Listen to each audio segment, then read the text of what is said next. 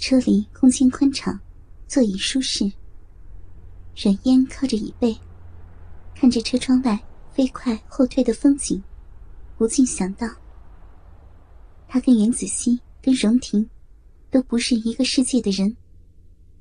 仅仅这一辆车，都是他一辈子都赚不到的钱。心里的自卑感，突然来势汹汹。视线回转时，不经意扫过前面的后视镜。他和荣婷的视线，就这样刚好的在后视镜里相遇了。他看到他担忧的眼神，微微弯了弯唇角，试图告诉他不用担心。一夜之间，他们有了只属于他们两个人的秘密。从此，每个眼神，每个动作，都有了不一样的特殊意义。袁子熙在副驾摆弄着手机，突然想到了什么似的，回过头来，脸上挂着不怀好意的笑容。“啊，爷爷，我昨天晚上好像听到了什么声音呢？你今天又是这么 ……”是不是昨天跟大雄那个什么了？袁子熙，你给我坐好。荣婷这一声低喝，给袁子熙吓了一跳。他回过头看着荣婷，后者目视前方，开着车，眼神扫都没有扫他一下，神情却格外的严肃，一副风雨欲来的架势，有些摄人。车后座，冉嫣淡淡的开口：“你怕是听错了吧？昨天回房间我就睡了。至于大雄……”冉嫣脸上露出嘲讽的笑意：“我怕是高攀不上的。子熙，你就不要拿我开玩笑了。”一时间，车内万籁俱寂。隔了一会儿，袁子熙才尴尬的笑着回道：“啊，那大概，大概是我听错了吧。”半个小时后，车子终于开到了阮嫣家门口。阮嫣下车，朝荣婷和袁子熙挥了挥手：“你们回去开车小心啊。”荣婷隔着车窗，定定的望着阮嫣。冉嫣却受够了这一路的暗流涌动，打过招呼，就转身进了小区。袁子熙看着他离开的背影，不禁喃喃的抱怨了一句：“这阮嫣最近越发的奇怪了，脾气大的很呢。”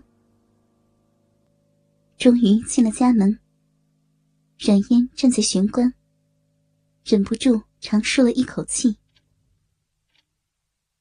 紧绷的神经骤然松懈下来，疲惫感却如排山倒海般的来得更加猛烈，并没有什么时间想太多。冉嫣简单的冲了澡，换上睡衣，窝在床上沉沉的睡去。迷迷糊糊间，手机唱起了歌，在枕头旁边欢腾的震动个不停。冉嫣眯着眼睛，在枕头旁边摸了半天，才找到手机接了起来。喂，大约是他声音太过模糊，对方愣了一秒，才问道：“睡着了？”是荣婷。冉嫣看了一眼墙上的挂钟，居然已经快七点钟了。窗子外已是暮色沉沉。天井处清晰可闻邻居们做菜时的交谈声，隐约还有饭菜的香味飘上来。阮嫣揉了揉干瘪的肚子，咕囔着说：“嗯，睡了一会儿。”荣婷在电话那头微微的笑着：“我给你买了点吃的，现在在你家楼下呢。”阮嫣有点意外，迟疑的问他：“嗯，要上来坐坐吗？”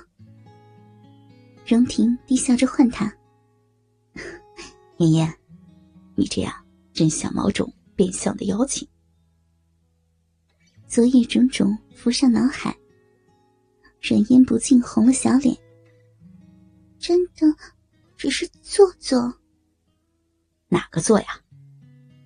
他继续耍着流氓。荣婷，阮烟娇嗔的喝止，连带耳根都一起发热。荣婷终于止住笑意，停止逗他，正色道：“你家在哪栋？我这就上去。”五分钟后，阮烟给荣婷开了门。他手里拎着大大小小的几个袋子。进门换上拖鞋，然后把东西一样一样的摆上桌子。袋子里面都是各种各样的食物。任嫣看得瞠目结舌。啊，你这也买的太多了吧？昨晚消耗了那么多体力。他把热气腾腾的海鲜粥推到任嫣的面前。勺子也一并塞到他的手里，不多吃点怎么能行？你，你变坏了！任嫣羞赧的瞪了他一眼，开始小口小口的舀着粥喝。对了，你暑假有什么打算？荣婷没有回答。任嫣抬起头看他，他脸上的神情。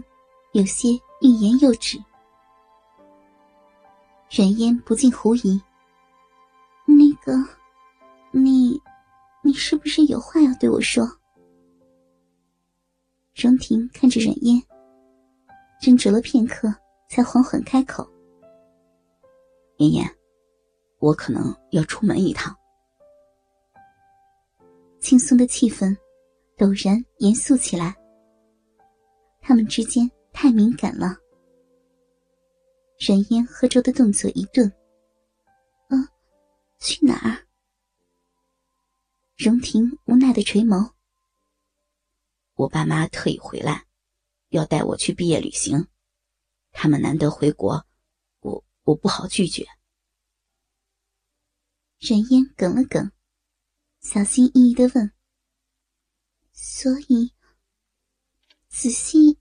也会去，对吗？不是你想的那样。荣婷怕极了冉嫣误会，只有我们一家三个人。妍妍，等我回来，我会跟袁子欣说分手。冉嫣放下手中的勺子，轻轻的摇了摇头。别这样，我知道这会让你很为难的。对于荣家和袁家的关系，冉嫣知道的不多，却也隐约明白，是有些利益牵扯在里面的，并不是普通男女朋友分手那么简单。荣婷握着冉嫣的手，语气低沉：“为难也要去做，我想跟你光明正大的在一起。”即使他也不知道。有几分把握可以做到。冉嫣亲身去拥抱荣婷，她原本可以安然无虞的做他喜欢的男孩心目中的白玫瑰，可是，一念之差，事情变得如此复杂。报复别人的同时，何尝不是在折磨自己？这一餐吃的气氛有些沉重。冉嫣没有吃多少，她把剩下的菜放进了冰箱。哥哥们，倾听网最新地址，请查找 QQ 号二零七七零九零零零七，QQ 名称就是倾听网的最新地址了。